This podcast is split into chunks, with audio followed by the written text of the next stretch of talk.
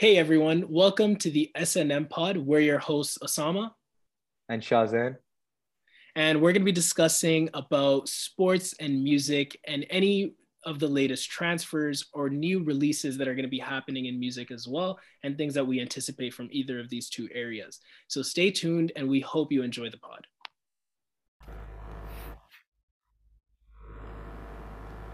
Hello, everyone, and welcome back to the SNM Pod. Today we're recording our 20th episode, and today we're going to be talking about everything that's happening in the sports world, especially the ICC T20 World Cup, which has ended. And uh, Osama, first, you want to talk about the semifinals first, and then uh, uh, let's get into then let's get to the final. Uh, it's gonna Yeah, be hard I- for I us to talk about the I semis, know, I know, exactly. You can, I'm sure like the listeners can already tell just from the tone Yeah. of this podcast that uh, you know, the result didn't go the way that we would expect it to. Yeah, first let's talk about the New Zealand versus England game because that was also a huge game. So let's talk about that first, and then let's get into Yeah, okay, okay. So, I mean, okay, so I think uh, before before this game took place, um, you know, in our in our previous podcast, I remember we were discussing and we were talking about how, uh, you know, we would predict England, um, because of how dominant they were in their group, that you know they would for sure make it to the finals. Yeah. Um, and you know that that that's what we were expecting. Mm. Um, but this ended up being an extremely close game, like a lot closer than we thought it would be. I think, right? Um, and I not just I- that, the result also didn't go the way that we thought it would. Exactly. Uh, but the thing is, like, okay, so I'm just gonna pull up the stats first. Uh, so the thing is, like, we've seen like in this World Cup mostly, pretty much. I think it's uh, what was the stat? Like, they're like four, out of 14 or 15 games. Uh, so for, let's just say 15 games. Uh, in 14 of the games, the team that won the toss won the game. Yes. Yep. Yeah. And the thing is, the team that won the toss chose to ball first because Yeah, this on this pitch, it's clearly a huge advantage. A huge advantage. Uh, to Yeah, because of the deal factor and everything. So it's yeah, like it made a lot of sense for Yeah, hundred percent. I think even there was only one game in the entire tournament that, um, like as you were saying before, that uh that they won and they um lost the Lost toss the and were toss, bad at first, toss, and and that was also first. against that was against England. It was the South Africa England game, which was a big game. Uh, in that game, basically South Africa scored 189 in, in 20 overs, which is a big score, and England couldn't chase it down. They were like 179 for eight, which I don't know how they lost that game because they just like uh, basically they left their wickets fall like pretty easily in the last two overs. But anyways, so let's get into the yeah semifinals. exactly so yeah yeah yeah yeah. Um, but exactly so as soon as the toss happened, you can already kind of predict the direction that this would go in. But then you Yeah. still know how well England played throughout the tournament, and uh, Exactly, you're expecting exactly. them to still get the result regardless. Um, but uh, okay, so after the first innings though, uh, England only managed to get 166 runs. Yeah, what was your reaction when you saw like 166 in the first innings? To be honest. I think at that point you already kind of had a feeling that England wasn't going to win. Yeah, I, that's agreed. that's what I thought at least. I don't know how you felt, Yeah, but once I, I, saw I that thought the first same innings, thing. I'm like, I yeah, right. thing. Like you wouldn't really because we know how this pitch is. Like you just know that 166 is definitely not enough. Like you can chase that down very easily, and Yeah. um, that's exactly what New Zealand did. Like they they did it pretty comfortably, I would say, right? Like I I mean, mean, I wouldn't say have as many comfortably like because in hand, yeah, Because the thing is, like, if you- that you would think they would at that point. Um, but Yeah. you know they still had a full over left. yeah, that's the, that's the thing. So when the game, like when the second inning started, like in the first over, Martin Guptill got out, which is a big wicket. So it was they were like one for one or something. There was like five runs for one wicket. And in the second over, their their skipper, their captain Kane Williamson got out. So in like three overs or something, they were like for 15 or something for two. At that point, I thought that okay, he's not gonna make a mess out of this. And like during the the, the partnership of uh, Devon Conway and uh, Daryl Mitchell was a huge partnership. But the thing is, the way that they were playing, they weren't able to score boundaries. They were just taking singles, and even the singles were a lot shaky. England was just uh, the thing is, in my opinion, know. England Daryl defeated Mitchell had themselves. a, a bunch of boundaries though. No, yeah, he did, but like at the end of the innings, like when they both had the partnership, I did, like they weren't playing pretty, uh, pretty good. He had four sixes and four fours, but that's when he went off like in the uh, end of the innings. Because the thing is, like during the uh, like middle was let's just say like the first ten to to twelve overs, the game was a bit iffy because the run rate was going up because England were bowling good, but England were not feeling that well, and they were letting like easy single goals and like like easy like to twos and threes and everything. Uh, but then they got rid of uh, uh, Conway, yeah, Conway, and then came Jimmy Neesham. Uh, actually, yeah, then uh, then Phillips came in. Phillips got out in like four balls. I was like, okay, now they're like three down. I don't know if they're gonna be able to chase it. But then when Jimmy Neesham came, he just he just came in from the 11 balls. He scored 27 runs. He scored three sixes and one four. He changed the game. He gave the confidence to Daryl Mitchell to go and hit the ball. And then after that, Daryl Mitchell just went for it. He started hitting fours and sixes. And then like you like you said, like they finished the game like with six balls in hand and five wickets in hand, which is which looks very easy, but it was a bit hard in the middle of the game. But I guess like That's the true, dew factor comes in like after then. Yeah, yeah, that too, and then you still had a good batsman left regardless. You still had Daryl Mitchell left as well, right? So, um, Yeah, you, you exactly. could you would still probably favor them. Um, That's what I'm saying because England didn't go for the kill. They had many chances that they could have got Darren Mitchell out as well. They didn't go for the catches. Like they weren't there to win that game. And like, I'm not gonna say to- um, this. This might be. I'm not being biased or anything because I don't support both of the teams. But New New Zealand were also not looking that great. But I think England defeated themselves in this game and the toss as well. Yeah, no, no, that's true. I mean, that's that's exactly what the score will tell you as well, right? Like in terms of Yeah, their on the batting side, they should have done much better um, than they did. hundred percent. like obviously, everyone knows going into this um, batting first, like you have to get at least 180, 190.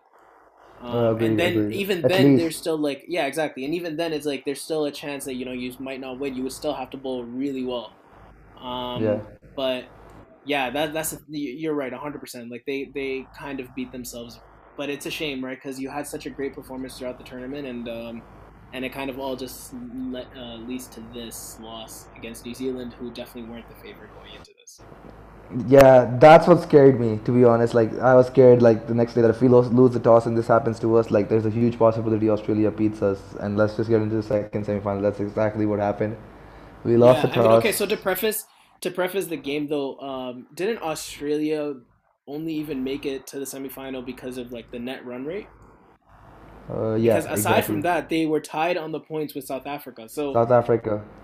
Bro, yeah, they so lost to England. They got out at like 122 all out by England. So I was like, okay, Pakistan has like a you know, like a big chance of beating them like this year because we always lose to the knockouts against Australia. And our team, even losing this game, I'm still gonna say that Pakistan, in my opinion, was the best team in this World Cup.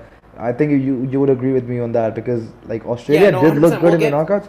yeah, we'll we'll get more into like Pakistan's overall performance as well.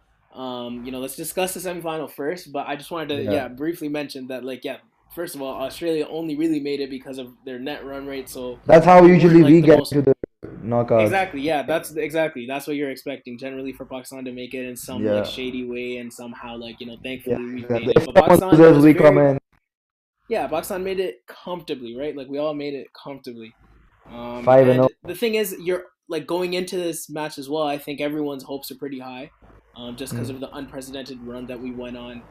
yeah. Um, and yeah, I mean, I guess go ahead. What what did you think? So after after the toss, Uh, even after the toss, I was like, okay, we've lost the toss. So I was, so the thing is, like, my expectations were a lot lower than going before. I'm not gonna lie, I I was not even. So the thing is, going into the India game, Mauka Mauka, uh, when I was going when we were, when we were going into that game, I wasn't nervous at all because I didn't, I wasn't expecting Pakistan to win, to be honest. Because uh, I haven't seen our team play because we our two uh, big series got like postponed uh, by New Zealand, not postponed, cancelled by New Zealand, New Zealand for some technical reasons, security reasons, for some. I don't want to like yeah, I don't want to talk about that. But yeah, it was anyway, it was BS, absolutely yeah, BS. But okay. and England did the same. So we didn't know what the Pakistan team looked like, right? So like when we went into the India game, I had no expectations. But after that game, like the expectations kept uh, kept on building on. We beat New Zealand like easily, Afghanistan easily, then uh, the other two games, Namibia and then Scotland easily. So I was like expecting this game to go in our hands. But like after the toss, I was like, okay, Pakistan needs to score at least 180 to 185 or 190 to 185, so then we can Yeah, we- because I know because I trust our Pakistani bowling lineup that we could have won this game. Right. But we basically went on Babar Azam and uh, Mohammad Rizwan. By the way, uh, after the game, the doctors revealed that Mohammad Rizwan was in ICU before the uh, game for like two days, and the guy scored 67 runs in the in the semi-final after that. Unbelievable. Yeah. Unbelievable. The guy is insane. The way that he played in this game was amazing. Babar Azam also played a good inning of 39. He just got out a bit too early. Actually, not early. He did his thing. He, he like he did his thing. He's, he's been performing like, throughout the whole World Cup. Fakhar Zaman came in. He started very slow. I'm not gonna lie. He started very slow, and which is why I think then we basically we could have scored a lot more runs. But then he did score 55 from 32 balls with like four sixes and three fours, and those sixes were insane. Like they were going out of the ground. Like each and bro Mitchell Starc is is a bowler that everyone's scared of, right? And then he was beating him like he's regular bowler. Mitchell Starc conceded 38 runs. I think Mitchell Starc had two overs, eight runs, and then the next two overs he conceded 30 runs.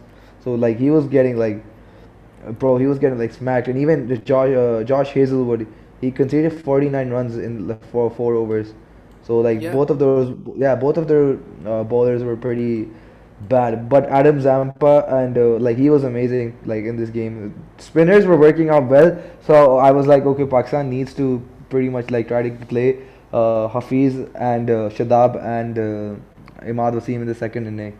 But anyway, so first innings, like, do you think, bro, in like the, I think in the 16, 17, and the 18, we had like only 15 runs, like in the last three overs. Yeah. What do you think? No, okay, so um, I remember, yeah, there was a point in the 16th over where I was like, yo, why are do we still not like I think yeah, we were at 145, maybe something like that, right? Yeah, exactly. And I was like, yo, exactly. when are they gonna start hitting? I was so confused as to why Pakistan was playing so slow at that point. I couldn't understand. Like, you have so many wickets in hand. I think at that point only one wicket was down. Only Babar Azam was gone, right? No, there were like two wickets down. Okay, two wickets down only at that point. Even then, Eight like, you have exactly. you have so like you have like a pretty deep lineup, right? So you can Yeah. easily like even if someone gets out, you can still keep going, right? And you have to get a large score because you're batting first, so you know, you know what you have to do. Um, and I was so confused at that point and around that over, I was like, oh my god, we're gonna finish at like 160. Like I really don't know how this is even gonna be possible. This is clearly not going to be a win. Um, Yeah. and then you're right. Uh, Fakhar Zaman also had a bunch of boundaries that were crucial. Four sixes.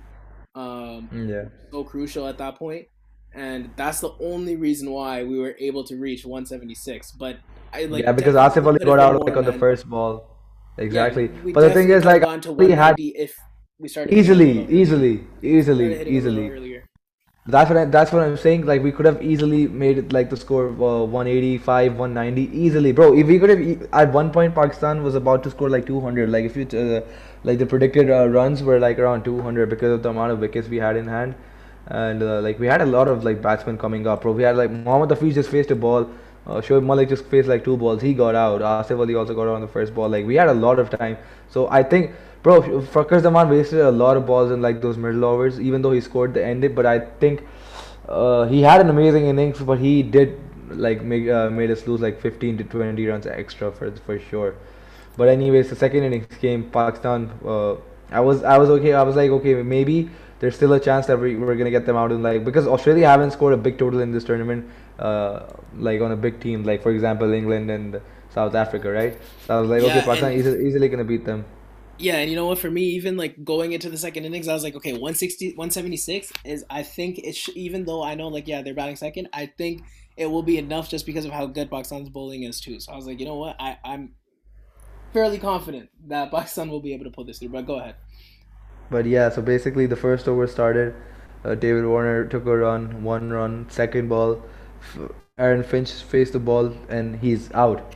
What an amazing ball by Shaheen Afridi. He gets him out one for one. Okay, at that point I'm like, yo, Pakistan's gonna get them out at like hundred. That's it's a huge wicket. They got their captain out on the first first uh, ball, like second ball of the first over, right? It's one for one. The sec, the third ball comes in, and then Mitchell Marsh uh, they appeal, and the umpire says no, bro. I'm not gonna lie. See, I'm being defensive because Pakistan. Like, I the thing is that if if you're an ump- umpire and like umpire and stuff, uh, if you see it from your naked eye, bro, that's a clear out. Like, like it is a clear out. And then when Pakistan reviewed it, it was an umpire's call. So umpire gave an, a nod out, but it was hitting the wickets. It was in line. It was just a uh, pitching. It was uh, outside. Like uh, it was basically an umpire's call. So if the umpire's call was out, even if Australia had taken a review, would have stayed out. So we were unlucky at, at that situation, which uh, which was like very unhelpful. So if Pak- if the umpire would have given that out, I think Pakistan would have pretty much like got them done by like easily like at 150, 160 max. I'm not joking Yeah, because the thing is, if I if you're one for two, yeah, that's the thing. The dynamic is completely different, and now the yeah, pressure is on. Like Australia, really hard to overcome. Yeah, it's yeah, really hard to overcome that for Australia at that point, right? That's yeah. what you would think. Like mentally, like it would be really difficult. And they did show that. They did show that even in the field, they were dropping catches. They dropped Fakhar Zaman's catch. Uh, they they did drop a few catches and like some misfields and stuff as well. Like, uh, but then uh, Shadab Khan came in with a beautiful spell. Like he scored, he, he took a big wicket of uh, David Warner on 49, which was not an out. I don't know. Uh, the umpire gave it, and I don't know why Aaron uh, David Warner thought that he was out. He didn't even uh, touch the ball, so it was his fault. And anyways, uh, the the score went on and everything, and I think at one point they were like 89 for four or 89 for five. I think yeah, It 89 was. for I four or remember it was ninety five for five. I clearly remember it was ninety five for five, and I It was was like, 96 for oh, five, 96 for five. Yeah, okay, ninety six for five. And I remember in that close. moment, I was thinking, oh, there is no chance. There is no chance now. Like Pakistan's got this easy win right here. That that that was my thinking at least at that point. The only And the only thing that the only times is the amount of times like your mood changed throughout this like yeah, match, it was like, yo, okay, no, Pakistan's lost, not Pakistan's won, Pakistan.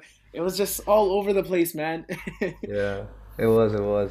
Bro, like, I was expecting, because since, like, they had eight overs left and they only need to score, like, 80 runs, which is easy, like, in these uh, situations. So I was like, okay, Pakistan has put the pressure on them. If they just take a wicket, they're to win this game easily.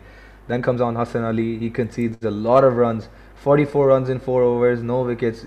His bowling was uh, oh, see, the thing is, we I have to criticize him, even though he's been performing very well for Pakistan recently. But in this World Cup, he was he was bad. Like he was the worst. He was the worst player in the Pakistani team for By sure. far. By far. He, he, he, he, he forgot his bro. When you're in a World Cup stage, you know you have to bowl a line. You're bowling pretty much on a fuller length to a batsman who hits on the ball on the leg side pretty easily. You you just like Australia were bowling in the last few overs. They were bowling our batsman right on the off stump, right at the the like we're right, as a Yorker, so that even if they hit the shot, it's not going to go. It's, it's either going to be an edge or it's going to be an inside edge. And Hassan Ali was doing the complete opposite. We're giving him a fuller length ball on the leg side, and there Matthew Wade and uh, Stoinis they just started hitting him, and uh, the game was pretty much uh, dead because then we they needed like 20 runs in two overs, and I thought that we were gonna win that game. But anyways, uh, then Shaheen Shah Afridi comes in, bowls a beautiful ball, and Hassan Ali drops the catch. Uh, Yeah. it was not a, it was not a hard catch. People are saying that it was a hard catch because he because he ran like a lot or like a long way. That was not a long way for fast. But there's a reason why uh, fast bowlers are on the boundary because they're because they run fast. And he did make it. The ball was in his hand, and I don't know what happened. He left that catch.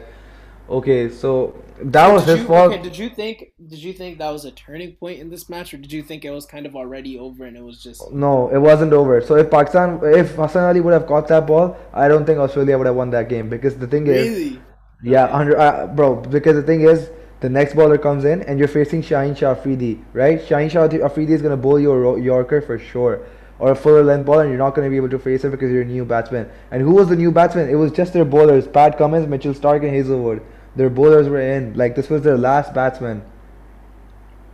I don't know, man. Last- I, I No. thought I, I, I was I, at that point I, I would think that, you know, even if he caught it, um, Australia still had a, still a decent amount of wickets in hand where all they really had to do was hit a little bit and that's it. That's all they really needed to Bro, do. but the still thing enough balls left. I think at that See, point that's the it thing. was 20 runs off of like nine balls.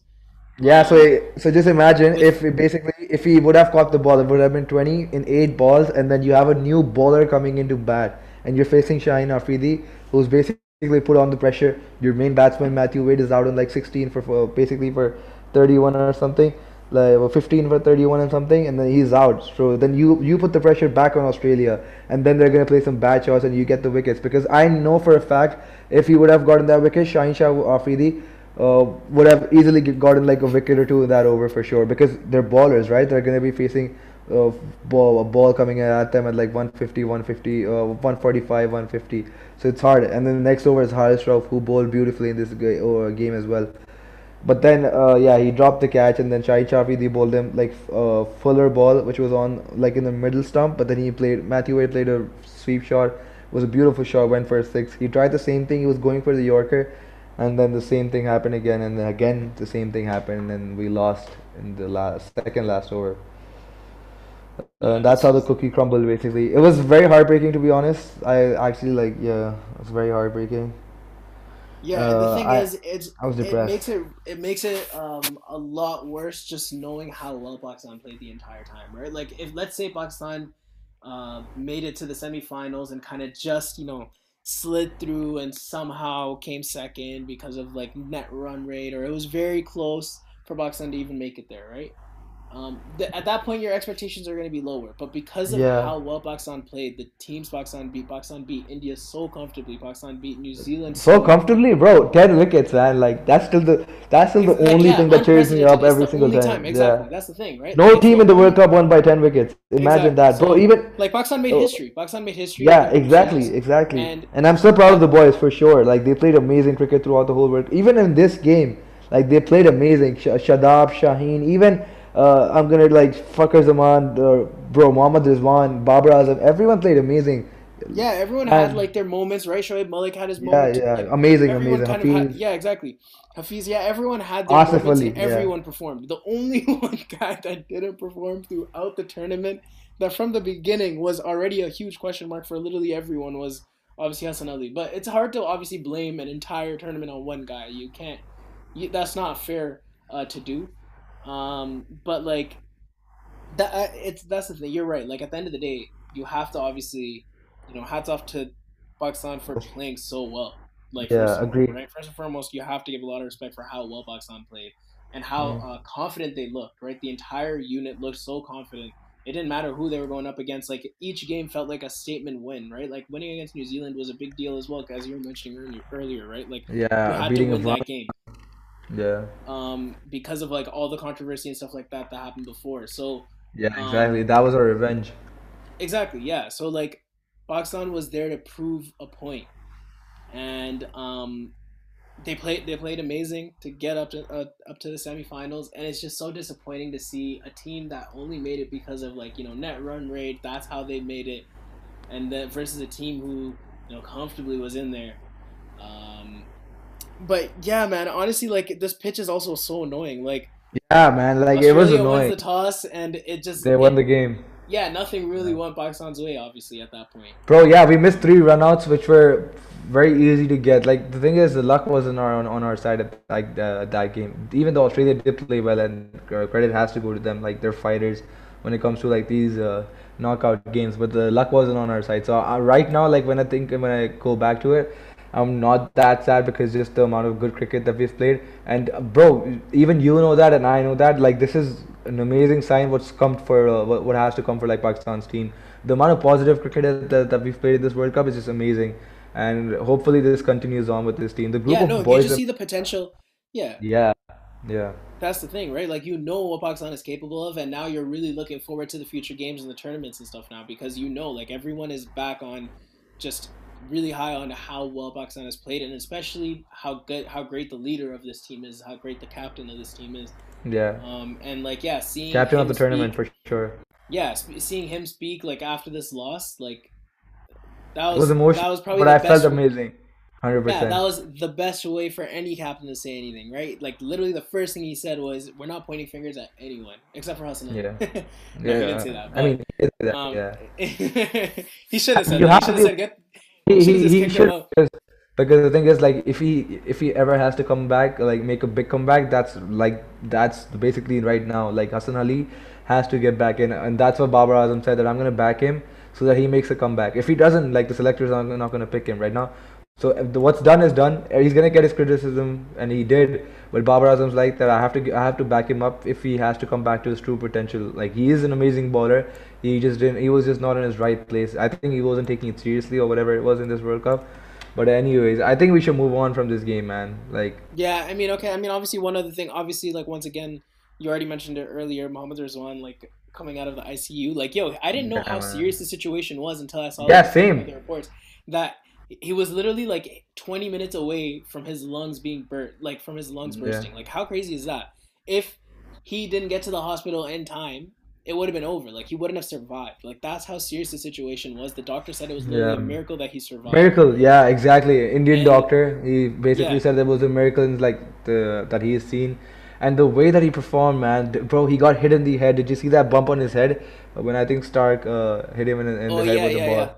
Right. and yeah. the bro, the the guy's an inspiration, man, and, and I like, bro, he's he's the best. Like, That just shows though, right? That just shows that starts that like confidence in your team. That starts from the Yes. top, and it was the captaincy of Babar Azam and the entire Yeah. team exactly, uh, for Pakistan cricket team. Like the entire bro. From our just- board, from our board to our team to our prime minister, like we said in the, the earlier, po- like in the earlier Yeah. podcast as well. Yes, Everything was just perfect. that's and the thing, that's right? I'm for a player to want to play for, for the team that bad, that just shows like how much togetherness there is in this team. So that's the thing, right? Like for sure, Pakistan, like there's so much more to see for, uh, in the future. But you're right. We should definitely move on um, to the finals now.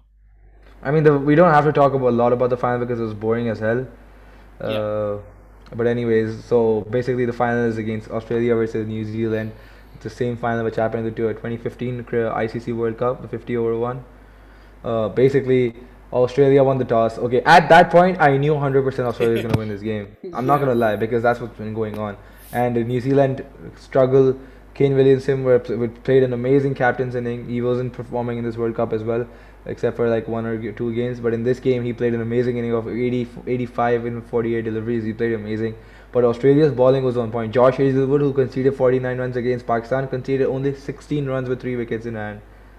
Yeah.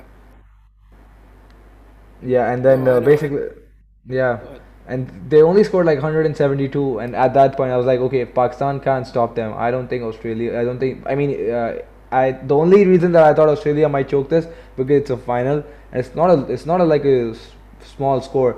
But then I was like, okay, Austra- New Zealand also has like a good bowling lineup. But then when they went into like the second innings, they didn't even have like a single chance or anything to win the game.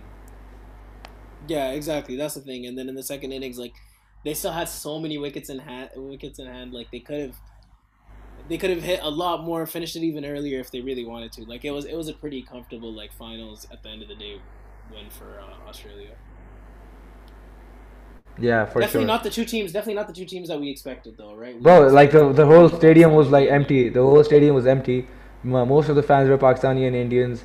And uh, bro, imagine if the final, even if it was just again, like if it was Pakistan versus New Zealand, the whole crowd would have been full. What an amazing final! And I can assure you, hundred percent, we would have beaten New Zealand easily in that final, even if we batted first, because they didn't oh, look Okay, that, that they were, they were gonna win. No, the thing is, they they weren't like they didn't look the team that they were gonna win the World Cup final because the way that they played. You saw what happened, bro. They they only took two wickets of Australia. Like Australia dominated them, and like they has they had pretty much no chance. Mitchell Marsh was like 77 not out. I think he got. I think he they also like dropped a catch or something. But anyways, like Australia wins the World Cup. Uh, congrats to them. They played pretty good in the knockouts. That we that you have to uh, say. Uh, Yeah, no, no, were- that's true. hundred percent. They played with a lot of confidence in the knockouts. They had to play against a really tough side in Pakistan to get to the finals, and then uh, a comfortable win for them at the end of the day. But yeah, hundred percent. Um, congrats to them for this one. yeah. So I think we should move on. Uh, by the way, before we move on to our next topic, did you watch the movie on Netflix, uh, The Red Notice? I think that's what it's called. Oh yes, yeah, yeah, yeah. I did, I did. I What do you think? What do you, what do you think about? that? Honestly, I thought it was a very entertaining movie. Like the thing was, as soon as I saw the cast, I already knew like this was Yeah. gonna be funny because you had Yeah. Dwayne Johnson and uh, Ryan Reynolds what's his for name? sure. Ryan, Ryan Reynolds. Yeah, exactly. So right away, you know it's gonna be a funny movie. Um, and Yeah. that's exactly what it was. It was just a really funny, like enjoyable movie. The action scenes were pretty good. Like, it wasn't like you know one that like you have to think a lot about. There's a great story. No, it wasn't like that at all. It was just a you know nice, fun little movie to watch. Yeah, I agree. And even the storyline, like, it was pretty good. Like, if you see, like, the. I'm not gonna spoil the movie, but, like, the cliffhangers and, like, the plot twists and, like, at the, at the end and stuff. Oh yeah, yeah, yeah, yeah. No, oh my, yo, honestly, yeah. the amount of plot twists in this movie are ridiculous. Like I haven't Insane. really seen that. And the way that they've been doing it is insane. Yeah, yeah, yeah, yeah. Oh yeah, hundred percent. No, no, no. Uh, like anyone who's watching it, there's no way they can predict what actually ends up happening. But um, it's Yeah. definitely a, a movie worth watching. That's for sure. I think so. Yeah. Uh, okay, so now let's get into. I mean, we pretty much had the like the domestic uh, club football was basically on hold because of the international break, and uh, uh, a lot of teams made it to the World Cup qualifiers. I think. Uh, can you list them? The only teams that I know are England, uh, Netherlands, Yes. Spain. Um, one second, I'll tell you. So, okay, so I'll tell you the teams that have made it so far are uh, Serbia, Spain, Switzerland, France, Belgium, Denmark, Hmm. Netherlands, Croatia, England, and Germany. So I think all of these teams we probably expected would be in there for sure, right? Like we definitely expected France, Belgium, England, like all these big teams. Yeah, Germany. pretty much Argentina's also in because like they're nine points ahead of Ecuador, so like I don't see them lo like basically losing or anything. Yeah. So uh, the Argentina, Brazil have also made it like to the World Cup, uh, and bro, Uruguay has been very disappointing. They're seventh on their table. Ecuador, Peru, Chile, uh, Colombia are higher than them, and uh, it's embarrassing for the Uruguayans, Yeah, I think honestly, just the only one that I'm like really sad about is the Norway one. Um, Yeah. because we don't get to see Holland in the World Cup, and that would have been nice. That definitely. And I was been very to disappointed to see see. Italy Italy lose their games, Portugal lose their games, and they have to play for the qualifiers. You don't expect your both of them are like the last two. Bro, Italy just won the Euros. Portugal were the last uh, European champions uh, before this, and they both didn't even make like straight qualifications. They have to play the qualifiers now. Like it's very disappointing to see these teams uh, go out That's that true, way. and yeah, and their teams are like so stacked. Stacked up. I don't know. Yeah, I- exactly. I, don't understand. They shouldn't. They should not Bro. be in these situations at all. Yeah, they should not be losing against Serbia, man. Like what's gonna happen in the World Cup? Yeah, yeah. First yeah, of all, the exactly. World Cup's gonna be very um, it's gonna be fun because of the change of scenery. It's in Qatar, so everyone has to adjust. It's gonna be very hard to adjust the weather and stuff, even though they're they're gonna do a lot of things. But it's gonna be a very fun World Cup though. And uh, there's been like the Premier League and like all the other leagues have like put out their schedules that they have to basically put the league on hold during the World Cup, which of course like they have to. And Yeah, uh, of course. so, Of course. yeah, so that's gonna be happening. So they're gonna play. They're gonna start a little bit earlier in August or something. I think that's the plan. But uh, anyway, so do you want to go into uh, first of all uh, before getting into the Premier League roundup for this week? I want to talk about Dani Alves coming back to Barcelona. Oh, That was uh, and Xavi coming back to Barcelona as well. So Xavi is our new manager. I think we talked about this before as well. But Yep. uh, the the the way that he's been basically just changing the team and uh, the way that he's playing, basically he wants to play with wide wingers, just like Pep Guardiola wanted to uh, play. He wants Barcelona to play a high pressing game. Uh, basically, the Barcelona that we all know, like the tiki taka, that you have to defend from the front and attack from the back. That's what Barcelona was, and we lost that identity. And I'm still not saying that Xavi is going to be very successful because of the amount of injuries and the amount of players that we have. We have a very young team, and with a mix of very like old players who are not at their prime. Uh, it's going to be hard for him, but I have. Uh, but if Barcelona keeps him for like a few more, like a two years or even like a year and a half, like I think he's going to transform Barcelona back into their winning days because he has that because we know Xavi he's a master of this game I haven't seen uh, a better midfielder than him and Iniesta and I don't know if you agree with me or not but like Xavi Iniesta Busquets is the be- best trio in midfield I've ever seen yeah, hundred percent. Like that was probably the most dominant midfield that led them to so many wins and so many titles. Like Spain for Spain and for Barcelona Exactly. Yeah, yeah, yeah. They were they were unbelievable. World Cup winners Euro winners Champions League yeah, yeah, winners they've done it all. Um, Yeah. but the, obviously, like that, that's not to say that uh, that success on the pitch is going to translate into them being a great like manager and stuff as well. 100% 100% Um, But the thing but is, like, that's the mindset because because of Xavi's abilities, like in the football field, because you know how he leads the team, right? Like how he controls the game. That's the only way. That's the only reason that I expect him to do well, and especially like seeing how he transformed uh, like a team in Qatar to play like tiki taka football. Like he, even though it was a dom, it was a very like not even like a major league, but he didn't even have like he didn't also have a major team, so he dominated with that team in like uh, the Qatari league and stuff. So I have huge expectations for him, especially he knows the Barcelona uh, ways of playing and he has a good relationship with the president. Uh, and especially him bringing back Dani Alves is actually a huge thing for us. Not because of Dani Alves as a player, but just because of Dani Alves' experience in the uh, in the ground and off the pitch as well. Because he's gonna bring that positive, like the, that positive mindset into the game and that winning mentality into the game. because that's what Xavi said in his press conference that Barcelona is not going to play for any draws or any any like losses or stuff because that's what Koeman bro I think you remember what he what he said when Barcelona lost against I don't know which team was it uh, they asked him uh, what do you think about the game he said that it is what it is bro that's not what your mentality should be when you're when you're managing a team like Barcelona you should you have to have a mentality to win every single game and that that we know that Xavi's gonna have that but let's see how well that translate uh, translates by the team that we have yeah, I mean, I guess the addition of him is really good just as a leader for the team. Um, mm. You know, like Barcelona also has a really young team right now. Yeah. Um, that definitely can use some leadership, and then especially someone who's been there in that situation multiple times, and not even just for just the club, but for country as well. So like, you know, he's also done it on uh, multiple levels too. So the thing is like yeah he definitely will make an impact. Obviously yeah you're right. Like as a player it won't really make a huge difference but it just shows you like what his intentions are as well just seeing that you know he's accepting like the lowest salary and everything as well. Um, like he doesn't care about the money or anything at all. All he cares about is just trying to bring barca back to what they were um, and yeah. if everyone now has that mentality i think you know the players are going to be playing for Xavi as well right they're going yeah, to exactly. for him and back him and like he's a legend of the club and if you're playing for yeah. the club, there's there should obviously be a lot of pride um, in the team. And I think yeah, that mentality, you're right, is going to change a lot. Um, and yeah, you would expect that they will improve. They will definitely improve yeah. as these players. They're not gonna win this season. I don't expect them to win anything. No, yeah, but they're they're gonna qualify. And they're gonna they have to play positive football. And exactly. No, I think we see I think we see a really bright future for them. Yeah, especially yeah, hundred percent. And even though like the rules that he's placed, I've seen a lot of like pundits on ESPN. People are actually like not like not even Barcelona fans, but like regular fans.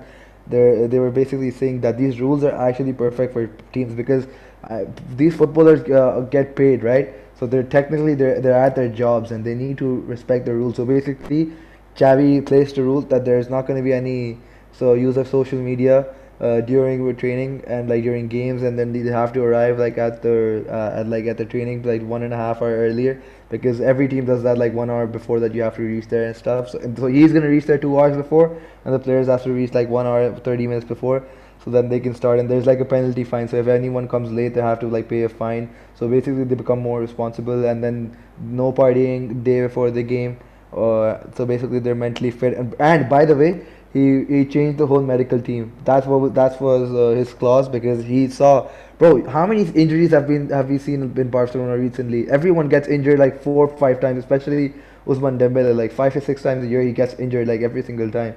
So he changed the whole medical team. He bought his he bought the all the one of the best medical staffs that was uh, in Pep Guardiola's era, which was in Barcelona.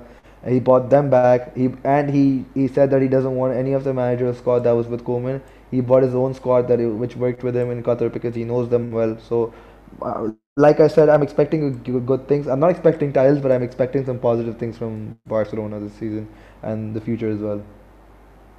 Yeah, no, I agree 100. percent It is definitely it is. Barcelona, and this is obviously like considering how bad the situation was.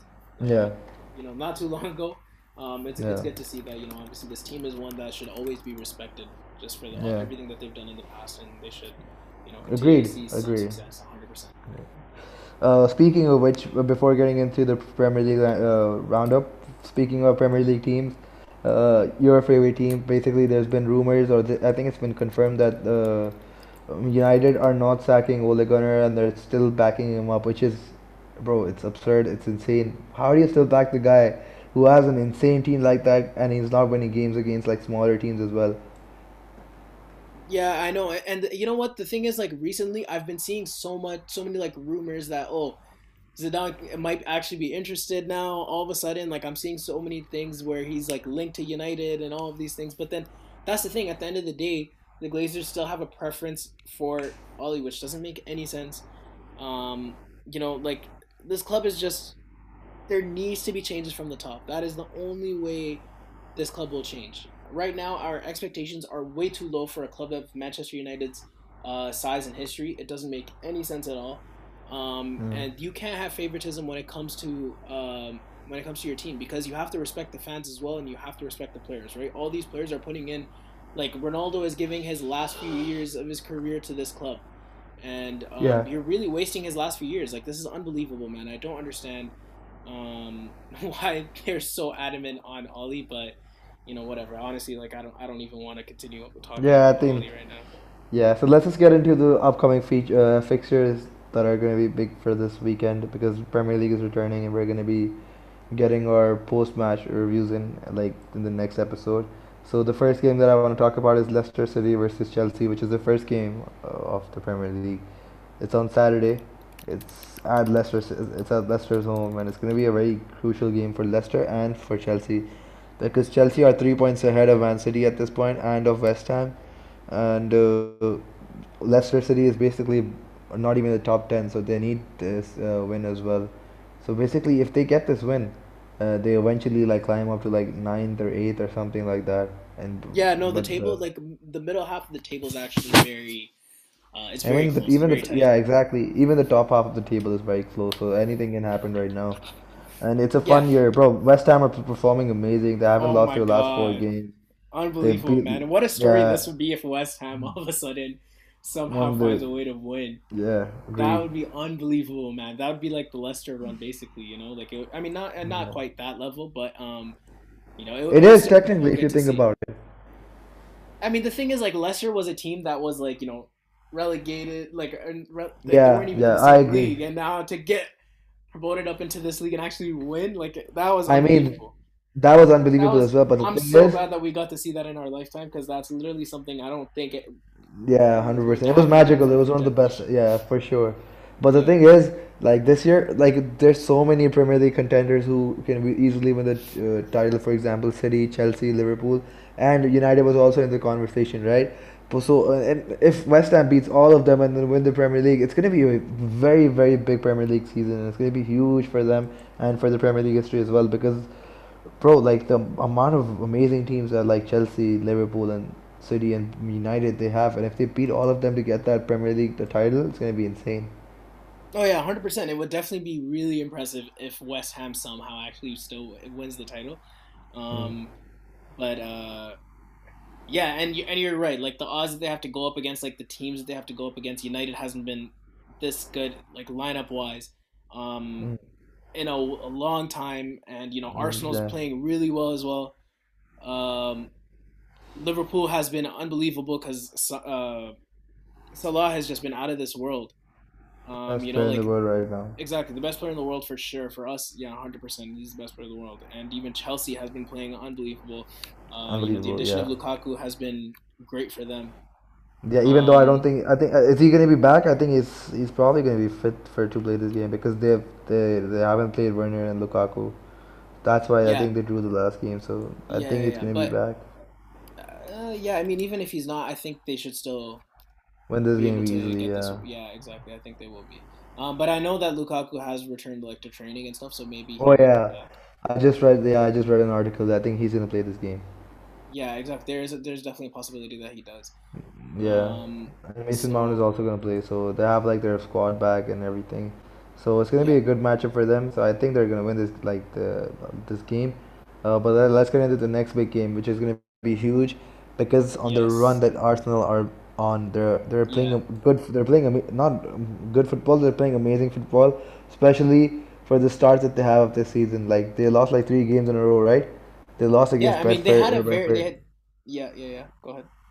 and then uh, I forgot the other. I think they lost against Didn't uh, they play against uh City? City? They had a Yeah, huge they lost yeah. against City. Yeah, yeah, yeah. True, true. They lost against City. beginning. You're right. They lost against City. So now they face uh basically uh Liverpool side that's on a roll. It's gonna be an amazing game. It's gonna be a very fun attacking game, and it's gonna be fun to watch. Yeah, no, you're right. I think the two styles that they play is going to be really entertaining. yeah, Um, like us agreed. to watch 100%. Who would you uh take in this game though? What would be your prediction? Liverpool, Liverpool. Liverpool. Okay, yeah. I I I think I would I would go for Liverpool as well, unless there's some injuries that I don't know about. Yeah, Um, I don't but think there's uh, injuries. Yeah, yeah, but the I thing is, Arsenal can shock them, but I don't, but like it's gonna be a very fun game to watch. That's for sure. It's not. Well, hopefully, I, it's not a I think there might be a one-sided game. goals. I think there Yeah, but there's gonna be a lot of goals. Yeah. Yeah, I can't, Yeah, that definitely will be a really fun game to watch. Yeah, for sure. And like uh, the other games are like Man City versus Everton, which Everton can pull a shocker, but I don't see Man City losing this game. And uh, Yeah. Watford versus United is going to be an interesting game after the international break. Let's hopefully see some positive football from Ole and from Manchester United as, as well. If I see And if I see five in the back, honestly, I'm done. like I am. We're not talking about United again. Like I can't. I cannot see a five in the back against a team that is literally 17th and fighting to not get relegated. Like yeah. there is no chance in hell that we do not play positive uh, football Not game. even a draw. We United needs No, no, a no. win, It has a to comfortable be a win. comfortable win. It has to be a comfortable Yeah. win. And uh, just our style of play has to be completely different from what Ollie's been trying to do to save his job. It can't like if this is a draw, then there is no chance that Ollie stays. I can't. I I would not expect that. Like accept him staying if we draw against Watford. Like no chance. Yeah, But true um, that. yeah, I think outside outside of that, um, there aren't any real like big fixtures, right? But I think it would be fun to see Tottenham. Uh, yeah, well, it, it's gonna be a fun game for uh, Leeds versus uh, Tottenham, just because did Spurs sign a manager yet? Oh yeah, they have Conte. Yeah, oh yeah, yeah, it's gonna be fun to watch Yeah, that. he's already Yeah, yeah, yeah, yeah, yeah, yeah. He already already like played two like games for them. yeah, yeah, and he's already brought like some new policies in and stuff like that. You know, Yeah, yeah, he's, yeah. he's a strict one, but um, Yeah, that's what I'm guess saying. Like th- these managers have to do that. I don't know why the ESPN pundits were talking about like Xavi bringing him is like like it's a very uh, boyish act, bro. They need discipline. They're very young. They're young players, 17, 18 year old players. They need like discipline. That's what Barcelona was, and that's what like teams are. Even Antonio Conte, like he has his discipline rules that they have to play, like they have to follow, and that's what makes teams successful, right? yeah, in every sport in every even in just general life man like you need to have uh, like uh, basically a little bit of discipline uh, life and everything That's the only way, man. Like for you to obtain like your goals and stuff like that, you have to have like um a set of actions that you want to take, right? And things that you have to let go of. You have to get rid of certain distractions and stuff like that. And that's what some of these like top managers will do, right? Like they have very strict regimens that you have to follow. And it's led to a lot of success, right? If everyone is um, focused on one thing, um, it's a lot easier. It's a lot easier for you to lead the team and then also to be successful. Uh, but yeah, I think you know one thing um, that's been um, like there's some rumors about it, and I think we're going to see it. I think Dele Alli is going to be gone uh, from Tottenham at some point because it seems like Antonio Conte already has kind of said something about you know he wants to change, uh, make changes maybe in the lineup, and it seems like Dele Alli might be one of the first ones that would go yeah before January. I think. and and there's been a lot of rumors circulating that uh, either uh, Hudson Odoi uh, Pulisic or Hakim Ziyech from Chelsea. Either one of them is going to be leaving, and uh, Barcelona are trying to get them on a loan deal because uh, they're not getting like a lot of game time. So either one of them, if Barcelona finds a way to get a loan deal because of the because of the lack of funding that we have, uh, Barcelona is pursuing one of them.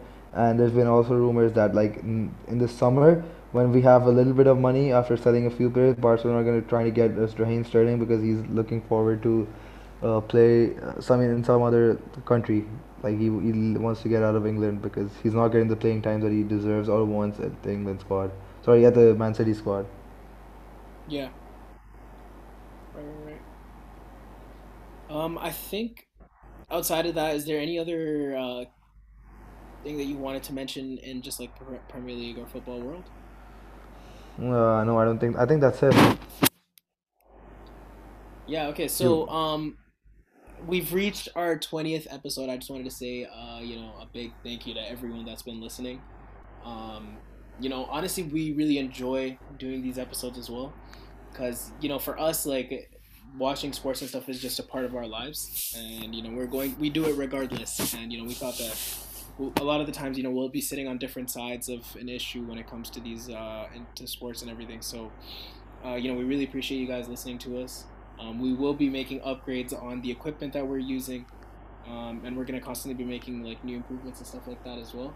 Uh, but definitely expect some videos on other platforms. Uh, you know, YouTube and TikTok. We're planning on um, transitioning into those as well. So, uh, yeah, once again, uh, we just wanted to thank you for you know listening to us. Thank you guys. Thank you for all the support that we've been getting recently and like Osama said, that we we're going to be improving like our production quality and the topics that we speak on and everything. And hopefully, we're going to keep on growing and get like we're going to grow our family. Yeah. All right. Thank you so much for listening. Enough.